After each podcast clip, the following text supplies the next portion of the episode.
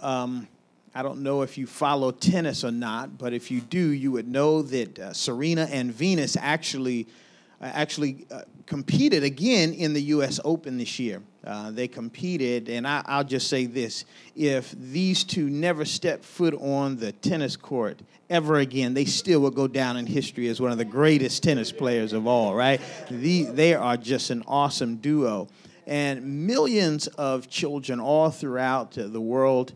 Um, have been watching this dynamic duo sort of dominate the courts, including this one girl by the name of Naomi Osaka. Yeah, somebody somebody knows you're following tennis. You know, uh, Naomi Osaka. She is uh, a little girl that when she grew up, she grew up actually watching Serena and Venus uh, compete with each other. And Serena Williams was one of her childhood role models. So when she was little, she would watch um, them play tennis, and in her third grade, she actually wrote a book report, a report on Serena Williams. And one of her mantras was, Well, what would Serena do? Right? Yeah, I was like, wow, this is somebody who followed them. She was the daughter of a Japanese mother and a father that was from Haiti. And they grew up, she grew up in New York, and then over time they end up traveling to Japan and living in Japan. But it was this 2018 US Open that uh, Naomi Osaka actually won, and she beat her childhood hero, Serena Williams. And I thought, wow, this is fantastic story. And I began to look up the history of Naomi and compare that with Serena, and I found that there were many similarities. Uh, for one, both of them began playing tennis about as early as they could lift up a racket. Uh, two, they both experienced a certain amount of obstacles in, in actually competing because they what they were doing were really countercultural because of the fact that they were minorities in a sport that was really mostly white people that would play this sport. Another thing is that they, they both had older sisters that would train with them on a regular basis throughout their entire life, even compete with them. And then I, another thing that I saw that even though they competed with their sister, uh, they never lost f- fact, uh, sight of the fact that she was family, and that was important. And today, in order to complete your assignment, the Lord is going to uh, really encourage you that you're going to have to keep working out. You're going to have to keep striving to do what God's called you to do. See, God's given you an assignment, and that assignment is going to require you to stay in this training mode so that you might become all that God has for you. Philippians 1 6, he says, being confident of this very thing, that he that began a good work in you will accomplish it until the day of Christ Jesus. And so today I'd like to just share with you a message I've entitled A Spiritual Workout. A Spiritual Workout. You know, just as Naomi and Serena had similar things in common. We too, as believers, have things in common. One, you'll find that once we're saved and we're babes in Christ, the Lord gives us the ability to interpret His scriptures.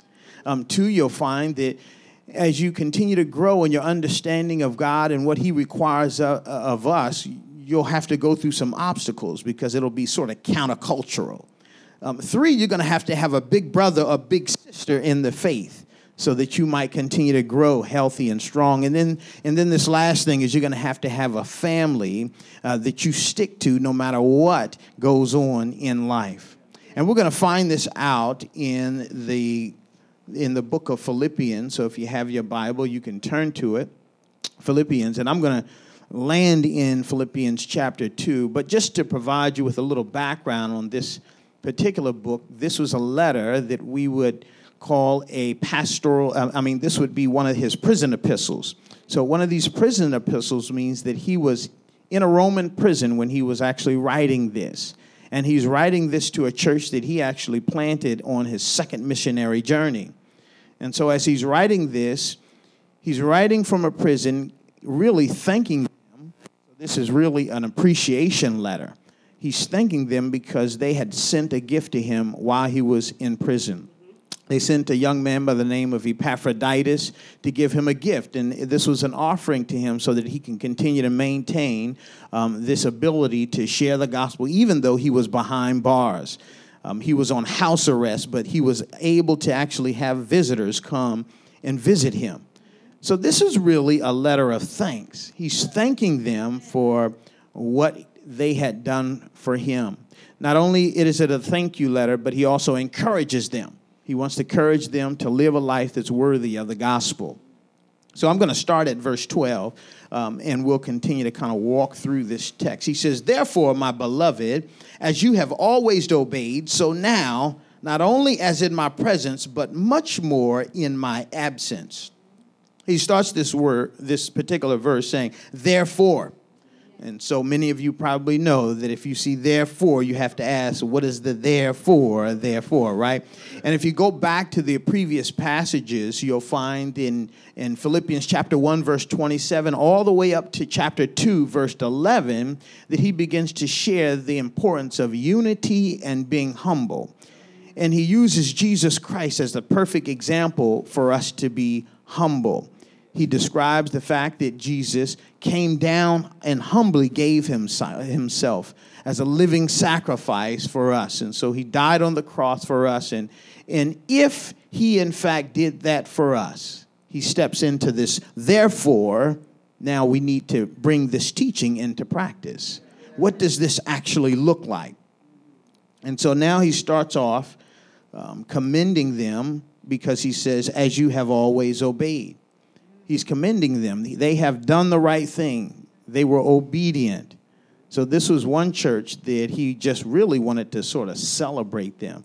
And as you know, if you study any of these, um, these prison epistles, you'll find that sometimes they're not a, a, letter of appreciation, but he's actually scolding them for things that they have not done, but not in this particular letter. He's actually wanting to encourage them. He says, not only as in my presence, but much more in my absence. And so he's away in prison. He started this church. This church uh, does not have him present, but he now says, Listen, I want you to maintain your integrity. Even though I'm not there, I want you to continue to do what I've called you to do. It's unfortunate that probably the most common criticism of the church is that the people in the church are hypocrites. And so it's important here that he highlights the fact that he says, listen, if if I'm there or if I'm not, you still need to behave consistently as a follower of Christ. And so he says, listen, whether I'm there or not, you need to continue to shine. Look at verse 12. Work out your own salvation with fear and trembling. For it is God who works in you both to will and to work for his good pleasure. Now, this particular phrase, work out your salvation, has caused some confusion among those who study the word. Because if you study uh, the Apostle Paul and his writings, you'll find that he's consistent and persistent, saying that salvation is by grace and faith alone, right? But in this particular text, he says that you need to work out your own salvation. Notice he does not say work for your salvation, but work out your salvation. That means that he must have placed something already within you that you need to work out, right? So, working out our salvation is not about obtaining salvation. Um, because he actually started this particular letter. They, we read it earlier, and he calls, calls them holy. He calls them saints. So these are people that are already saved. Just to be clear, Ephesians 2 8, he says, For it is by grace that you have been saved through faith. It's not of yourself, but is a gift of God. And so if it's a gift, it's free. So that's not what he's talking about here. So, by believing in Jesus Christ as your Lord and Savior, believing that Jesus died on the cross as a payment for your sins, believing that he rose three days later with all power as a receipt to say, Yes, my payment is good, and then trusting him as your Lord and Savior, one becomes saved. And that save, salvation is complete in a moment. It's, it, it is not a process. But here he says, work out your salvation, and that means to live as one who belongs to Christ. This is being intentional, having an intentional effort to allow God to conform you into his image. For people who study the Word of God, we call that sanctification, right? It's God's work in us. So the workout is actually only one Greek word we have translated into workout, but it's this Greek word which is katergazomai. And what that is, it means to produce or to pull out. This was a common phrase that was used for miners during that time. Miners who worked in the silver and gold mines. They would work in these mine fields with rock and soil, and so their responsibility to, was to work out what was valuable within the rocks and within the soil. This was a manual process. They did not have machinery, but they had to work hard. This was hard labor, and they worked as a team to ultimately pull out what was good and leave what, what was not good there. So he's saying, Listen, I've placed some treasures in you. I've put some stuff in you, but you're going to have to work it out and pull out what it is valuable. It's interesting in Second Corinthians chapter 4 verse 7 he even describes this by saying that you have this treasure in earthly vessels or jars of clay. God has placed in us something that is valuable, but it's going to require some effort to begin to pull it out. See when we're saved, the Holy Spirit then comes in us. We're sealed with the promised Holy Spirit. And what He does is He provides us with some gifts that we need to stir up, which requires effort, and it also requires us to, uh, to allow that those characteristics that the Holy Spirit's placed in us to come out. And that's going to require some pressure. It's going to require some work. It's going to require some effort on your part. So, God has ultimately designed a specific plan for each of you. It's specific to you. He has an assignment that only you will be able to accomplish if you ever go to a gym, they may offer to have someone become a, a trainer that'll you know be certified to train you. And before they put you on a treadmill or anything, what they're going to do is ask you some questions about your, your lifestyle. They'll probably put you on a scale. And if they're a good trainer, they may even tell you to go to the doctors and come back with a physical because they need to see uh, what's on that physical. And what they're doing is they are trying to customize a plan that's just specific to you. Because they know everything about you, so they know what you need to bring out, okay, the good stuff, right? And here he's saying, work out. And this kind of leads us to our first point that we're going to have to have a, a spirit led training, right? You need spirit led training. See, what God has for you and nobody else. It's a divine assignment that he's called you to do. Some of you all might remember in John chapter 21, uh, Jesus uh, has been resurrected. He comes back and he's having a private conversation with Peter. And he's telling Peter, I want you to feed my sheep. And he, he says that a couple times. And, and then Peter's looking over at John. He's like, well, what about him over there? Right?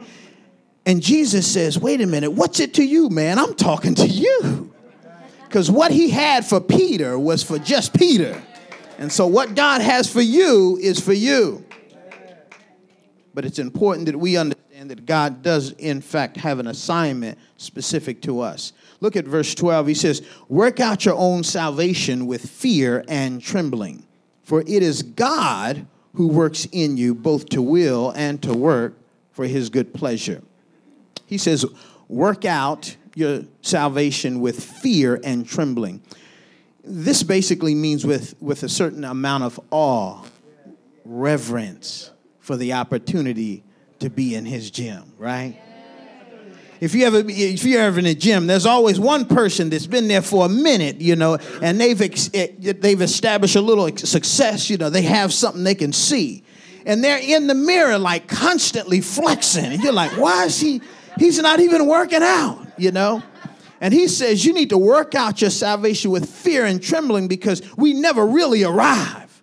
If we keep our focus on Christ, you realize we got some more work to do. And sometimes we start using our gifts and then we think, oh, it's all about me. And he's like, no, you need to do this with fear and trembling. humbly recognize that your process is never done. And even though you're students, trust me, um, I've been preaching for a while, but I'm still learning. I never get out of the gym. We still keep working out. It's a lifelong long process. So God's going to design your, your gym specific to you. And what does this gym look like? It's life circumstances and people. God allows you to go through certain life stances so that you might develop faith and also that you might develop some long suffering. The Apostle Paul says that he was suffering, but the gospel continued to, to move forward. Also, it's some people. The Lord allows some people to come into your life, some good and some not so good. And that is how we learn things like patience, love, and forgiveness. It's just the gym that God has set up just for us. You know, an unhealthy man once said, When I feel this urge to exercise, I just lay down and let it pass. Right? Right? But the reality is, is that we can't have a passive attitude about us going, growing in Christ. We can't. We have to look at it as whatever God is sending to me or whatever I, He's sending me through, it's for my good. Somehow I have to allow this to work out so that I'm growing up and becoming more like Christ. We can't be passive uh, about this. There's a tendency to sometimes treat our sanctification process like either a diet or a gym membership. And I use that because a, a, gym membership is interesting. I decided to do some statistics on those who get a gym membership, and I found out that 80% of the people who get a gym membership quit within five months. 80%. Right? Within five months, they're done. There was an old jokester that said that he did 15 minutes on the treadmill, about 10 minutes on a defibrillator, and about two days in the hospital, you know. and I say that because if you have somebody that goes to the gym with you, okay, a trainer that walks with you and continues to encourage you, you'll stay in the gym. You won't just drop off.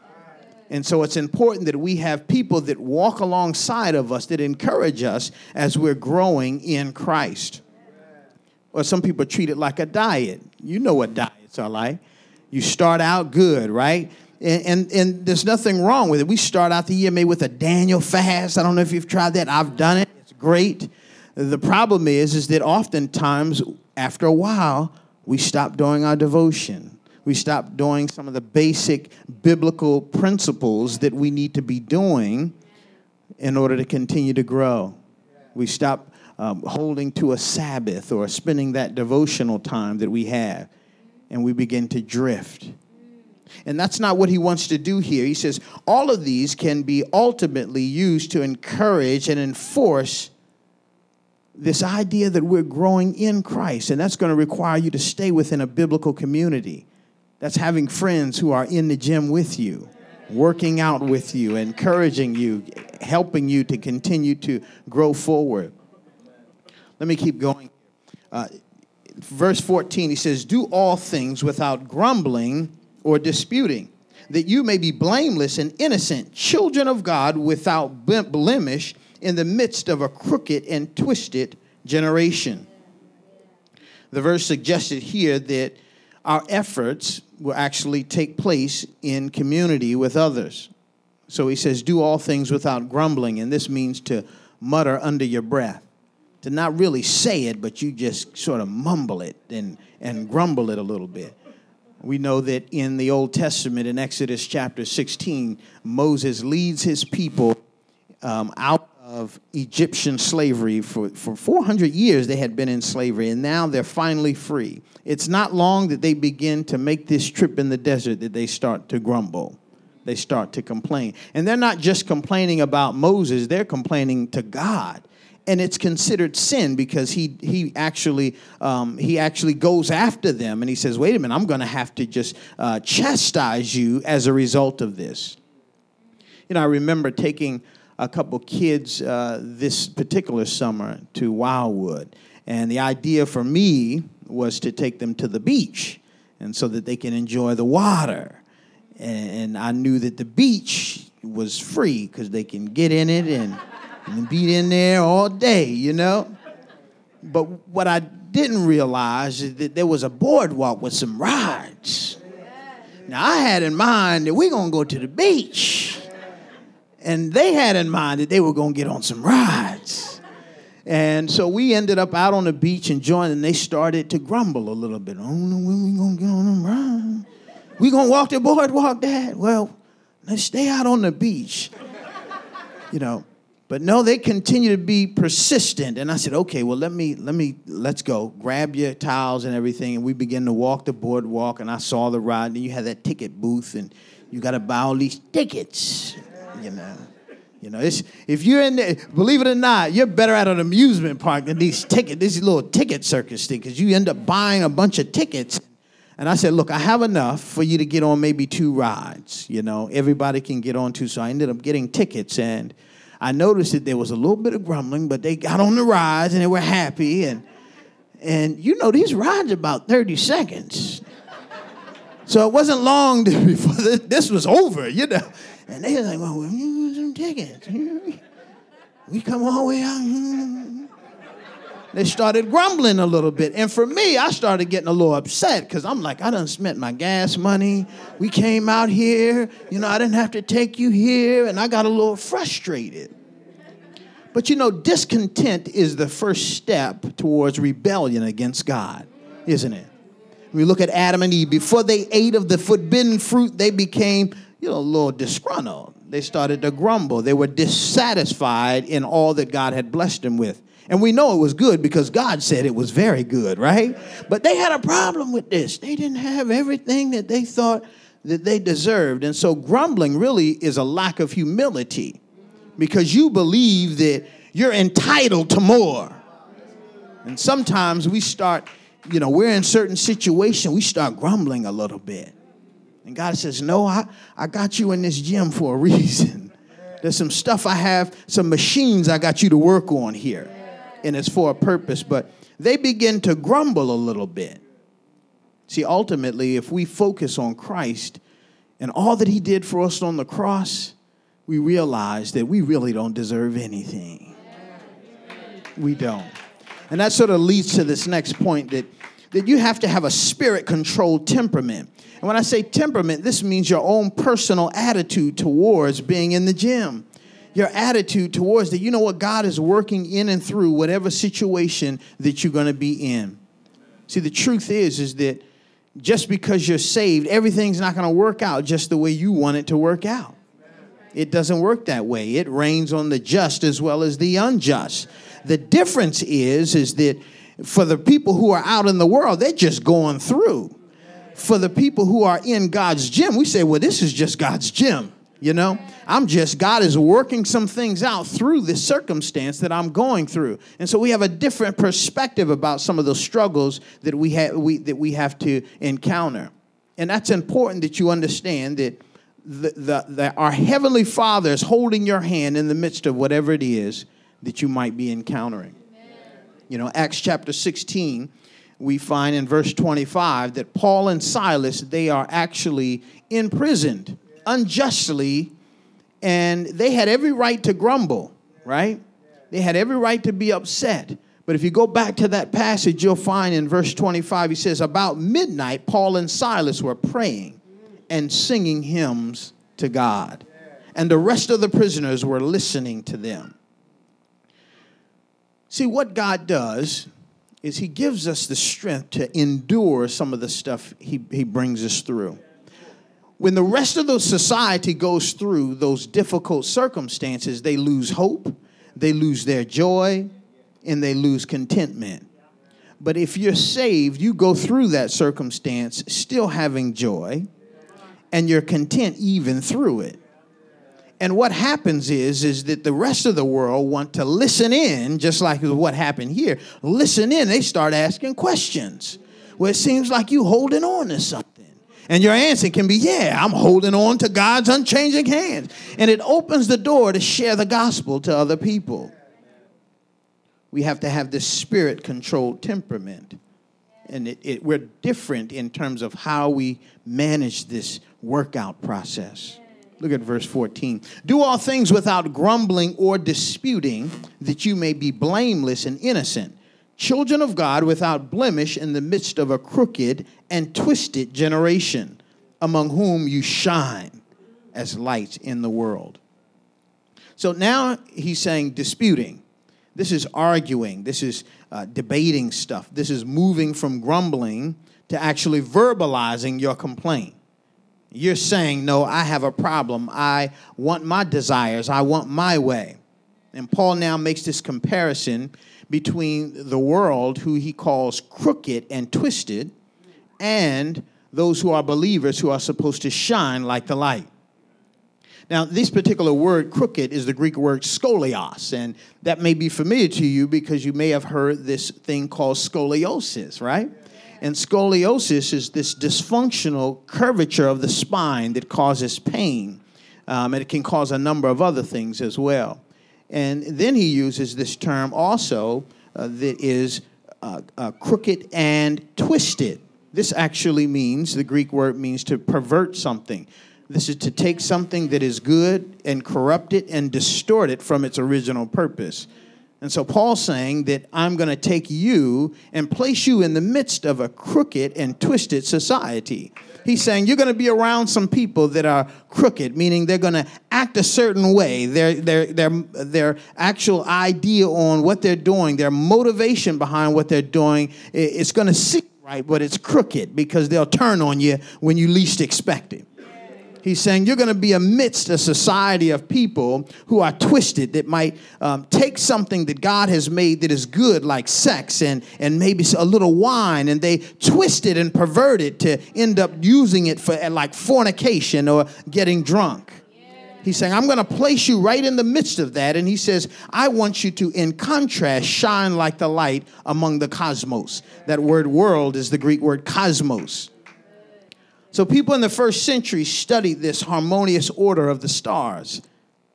You'll see that during that time, they used the stars to navigate the journeys as they're on the seas. And so they looked up into heaven and they observed the movements and the pattern of the stars on their journey.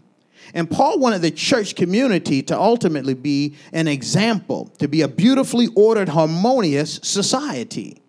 And it was through watching the church, watching how you behaved with each other, that people might see the light. And so, by disputing or arguing or, or, or being uh, contentious over non essential things, would then not lead people to the light who is Christ. And so they get confused in what direction to go to if we're not behaving in the way that we should this ultimately leads us to this next thing is that we need to operate as a spirit filled family. A spirit filled family. So when you work out with a bunch of people, you become consistent. This family should be united. He says that they're holy and blameless. Many times in the Bible, we see that it's not until the people of God are on one accord, that are together as a family, that God moves.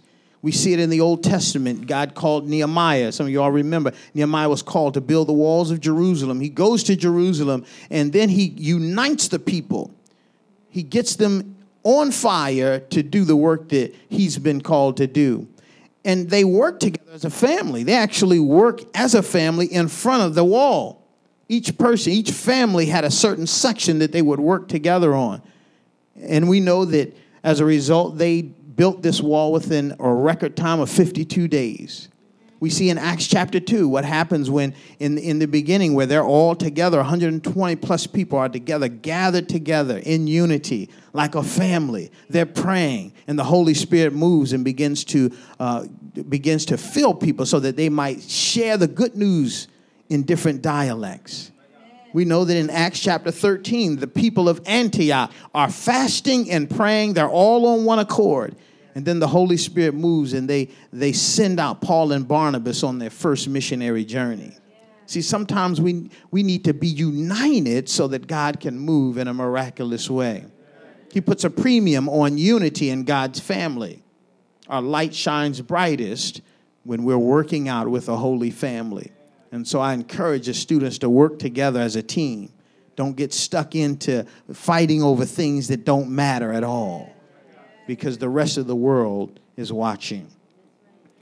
Look at this last verse here, verse 16. Holding fast to the world of life, so that in the day of Christ I may be proud that I did not run in vain or labor in vain. So he's saying that and an obedient believer is a person who holds fast to the gospel of truth. And Jesus' words were in true, uh, were definitely life. Jesus' words were life and light to people. Paul then adds that when Christ returns, he wants to be, uh, when Christ returns, he wanted to be proud. See, this church was really one of the bright spots in his ministry. He was like, man, you guys are doing it. And I watch you all today and I think, man, you all are doing it just watching you worship, watching you lead the way you are. And he's saying to them, just as I'm saying to you today, that you need to keep on doing it. Don't just stop. Verse 15, he says, You shine as lights in the world. There's two kinds of popular uh, lights that children play with. One is called a glow stick, and some of you all might be familiar with that is. You know, you break it and you shake it up and it's really bright. But this is really a short term light source because after a day, it's no longer glowing anymore. Another one is a phosphorescent star. Some of you all might see these little plastic stars. And some parents put them on the ceiling of your room, right? And what you'll notice is, is that it lights up at night because it stays in the light in the day. And so it stays in the light and it continues to light up, right? Some of you all might see it. See, sometimes people are like glow sticks, right? They, they have a broken situation in their life. They cry out to the Lord, and God comes and meets them right where they are. And it's so exciting that they light up. But it's short lived because they're not working out. But God wants us to be like what the Apostle Paul is describing here people who are like this phosphorescent light. That if you just stay with Christ, that you gaze in what he's done for you at the cross, that you'll stay lit up. That just just won't be a Sunday or uh, once a, once a month type thing or every fifth Sunday, but this is a lifestyle that you can continue to work out in. That's God's desire for you. So you have to maintain this spiritual workout, and that is by shining through everything that you do. You have to have a spirit led training. That means partnering with people, making sure that you're in fellowship with believers that might encourage you. You have to have a spirit controlled temperament. That means that you have to maintain a positive attitude. And then, lastly, but certainly not leastly, least, you have to be in the community of believers, people who will encourage you to keep moving, keep pushing you forward. Because in the gym that God creates for you, it's not easy. Some of you all know what that's like. But if you let it do what it do, you'll continue to grow strong if you just stay in the gym. I want to do something a little different. I want to just encourage all of you, particularly our students, but I want to encourage you all. I want you to close your eyes just for a couple minutes. And as your eyes are closed and your head is bowed, I want you to just listen intently at this word of encouragement. Eyes closed, head bowed.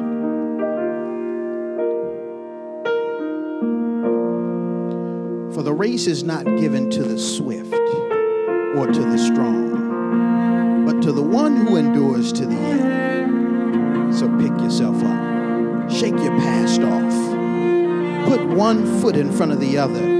Just keep working out. You're not the sum of your last mistake. The next step is the beginning of your next victory.